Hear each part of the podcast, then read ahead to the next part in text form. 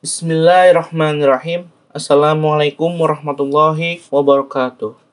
Alhamdulillah wassalatu wassalamun ala rasulillah wa ala alihi wa ashabihi wa man tabi'hum bi ihsani ila yaumiddin amma ba'du. Teman-teman sekalian yang semoga dirahmati oleh Allah Subhanahu wa taala, pada kesempatan kali ini insya Allah kami akan membahas keutamaan dan keberkahan sahur di bulan Ramadan. Di bulan Ramadan, ada amalan sunnah yang memiliki keutamaan karena penuh dengan berkah, yaitu makan sahur. Waktu yang paling utama untuk bersantap sahur ialah sepertiga malam terakhir. Batas akhir waktu sahur adalah terbitnya fajar.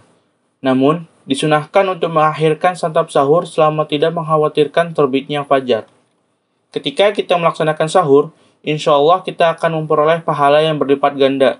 Rasulullah Shallallahu Alaihi Wasallam menamainya makan pagi yang diberkahi, sebagaimana dalam dua hadis Al Irbad bin Sariyah dan Abi Darda radhiyallahu anhuma.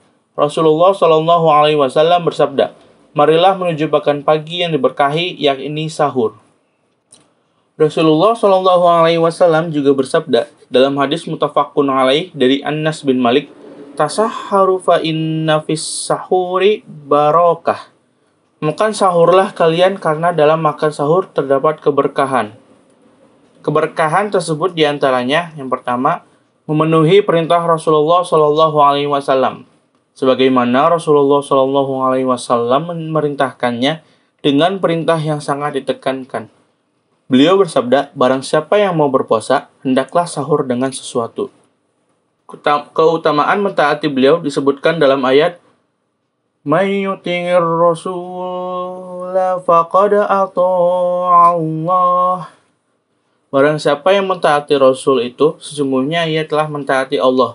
Dan barang siapa yang berpaling dari ketaatan itu, maka kami tidak mengutusmu untuk menjadi pemelihara bagi mereka.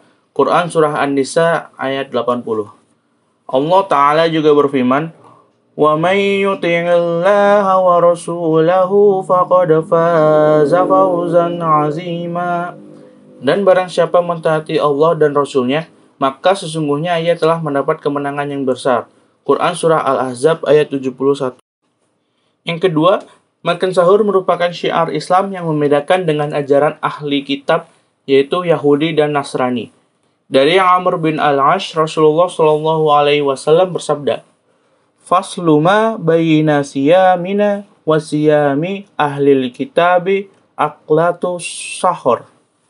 Perbedaan antara puasa kita dan puasa ahli kitab Yahudi dan Nasrani adalah makan sahur. Yang ketiga, dengan makan sahur, keadaan fisik lebih kuat dalam menjalankan puasa. Beda halnya dengan orang yang tidak makan sahur. Imam Nawawi rahimahullah berkata, Barokah makan sahur amat jelas, yaitu semakin menguatkan dan menambah semangat orang yang berpuasa. Yang keempat, orang yang makan sahur mendapatkan solawat dari Allah dan doa dari para malaikatnya. Dari Abu Sa'id Al-Khudri, Nabi Shallallahu Alaihi Wasallam bersabda, makan sahur adalah makan penuh berkah. Janganlah kalian meninggalkannya walau dengan seteguk air, karena Allah dan malaikatnya bersolawat kepada orang yang makan sahur. Yang kelima, makan sahur adalah waktu yang diberkahi karena ketika itu Allah turun ke langit dunia. Dari Abu Hurairah Nabi Shallallahu Alaihi Wasallam bersabda, Rob kita tabaraka wa ta'ala turun ke langit dunia ketika tersisa sepertiga malam terakhir. Lantas dia berfirman, Siapa saja yang berdoa kepadaku, maka akan aku kabulkan. Siapa yang meminta kepadaku, maka akan aku beri. Siapa yang meminta ampunan kepadaku, maka akan aku ampuni. Yang keenam, waktu sahur adalah waktu utama yang ber, untuk beristighfar. Hendaknya di sela menyantap sahur. Tidak lupa untuk memperbanyak istighfar dan doa. Allah Ta'ala berfirman, Wal mustaghfirina bil ashar. Dan orang-orang yang minta ampun di waktu sahur. Quran Surah Ali Imran ayat 17. Ibnu Kasir rahimahullah menjelaskan bahwa ayat ini menunjukkan keutamaan memperbanyak istighfar di waktu sahur. Yang ketujuh, dengan sahur diharapkan dapat mencegah buruknya akhlak yang timbul akibat rasa lapar. Yang kedelapan, makan sahur sendiri bernilai ibadah jika diniatkan dengan memperkuat dalam melakukan ketaatan pada Allah. Yang kesembilan, Waktu sahur dapat digunakan untuk menyusuli niat puasa bagi mereka yang lalai niat sebelum tidurnya. Nah, teman-teman, itulah keutamaan dan keberkahan sahur di bulan Ramadan. Sesungguhnya akan sangat merugi kita yang tidak melaksanakan sahur. Oleh karena itu, marilah kita sama-sama mengamalkannya agar senantiasa memperoleh keberkahan yang dijanjikan Allah Subhanahu wa taala. Amin ya rabbal alamin. Sekian yang dapat kami sampaikan. Wassalamualaikum warahmatullahi wabarakatuh.